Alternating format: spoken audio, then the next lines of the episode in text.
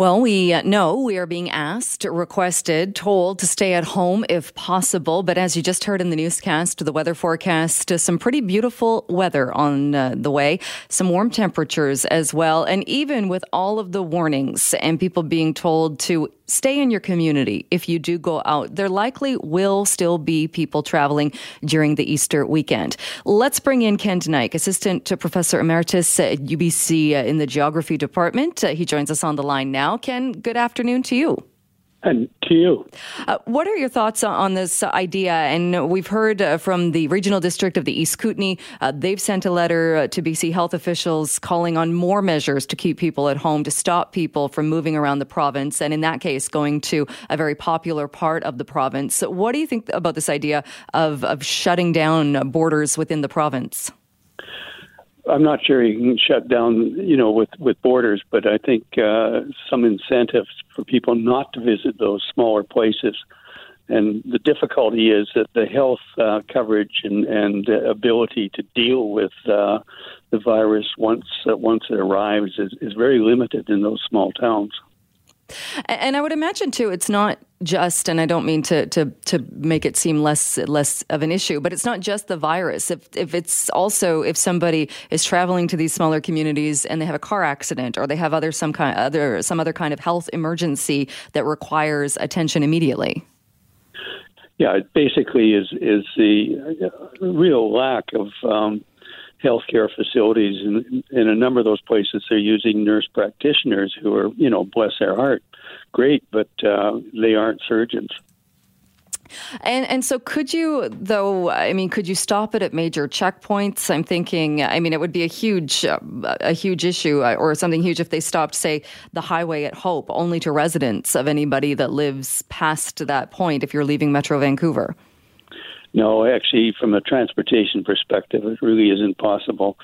The, the difficulty is that you have a lot of business, um, you know, uh, even even people um, selling things, products, uh, products moving, trucks, etc. But also, uh, you know, the whole sort of business interaction that occurs through the province with Vancouver as the central place uh, it would be very, very hard on those, those communities if you sort of stopped, you know, did a did a real checkpoint at the border.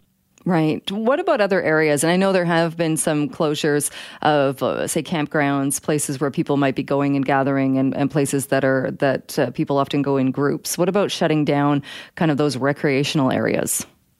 Well, I think they can they can put limitations on them and and uh, you know point out numbers. Uh, you know, in the summer, you see some of these campsites, and they have four or five tents and maybe ten or twelve people associated with them, and that's that is just out of line. Right. Uh, is, would it be difficult as well when you talk about uh, the geography of the province, in that even if one route was deemed only essential traffic, I mean, there are so many other roads, smaller routes, logging roads, and places. If somebody's really determined to get somewhere, they can get somewhere. Yeah, you, if you look at the, uh, you know, I, I like to use the back roads uh, off and on, and and you can get virtually from any place to any place else, uh, you know, by taking a, a really indirect route. Right. Uh, would it be then even enough if people are still going to travel? I mean, would it getting the message out to, as far as I mean, the least people can do is take everything with you, take your groceries with you, take whatever it is you need with you. So then you're not stopping at a small town grocery store. You're not. You're not. You're really limiting your contact with the community and with anybody in the community. Well, it sounds like a good suggestion. Um, I, I, mean, have we ever looked at anything like this before, and and and had this issue where we're having places that, I mean, generally way, uh, under normal circumstances would be probably uh, loving the people that coming into the smaller communities and helping out with uh, the economy and spending their money. Uh, have have you ever seen this before? In that it's quite the opposite.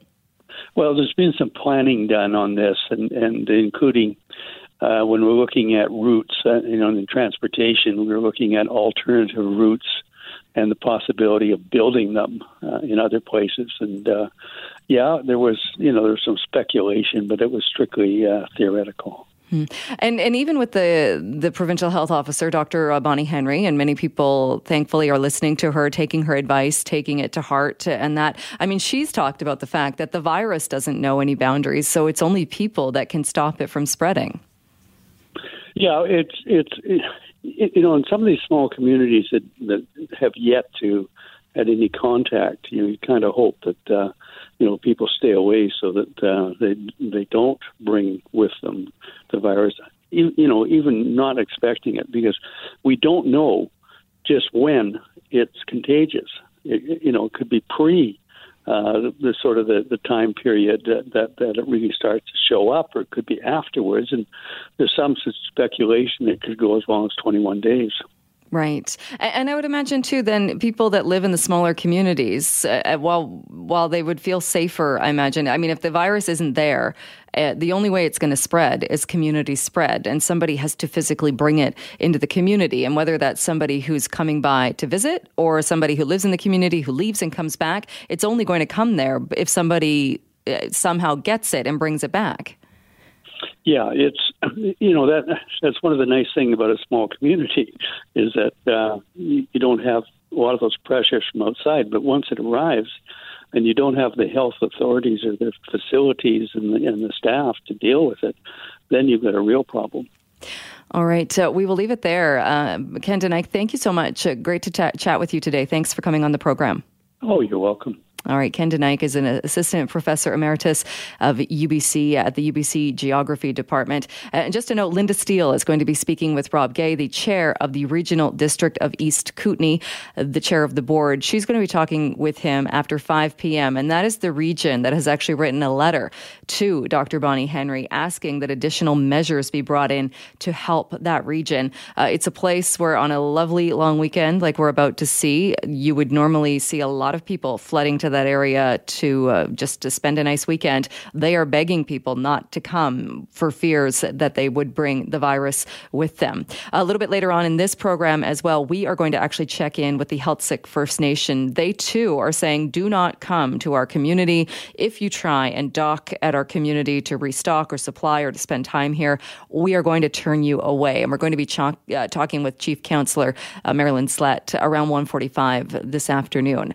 When we come back, after a short break, let's open up the phone lines again. What do you think of this idea? Should more borders be put in place? And I realize physically it would be very difficult to do that. But if people are still planning on going on trips throughout the province,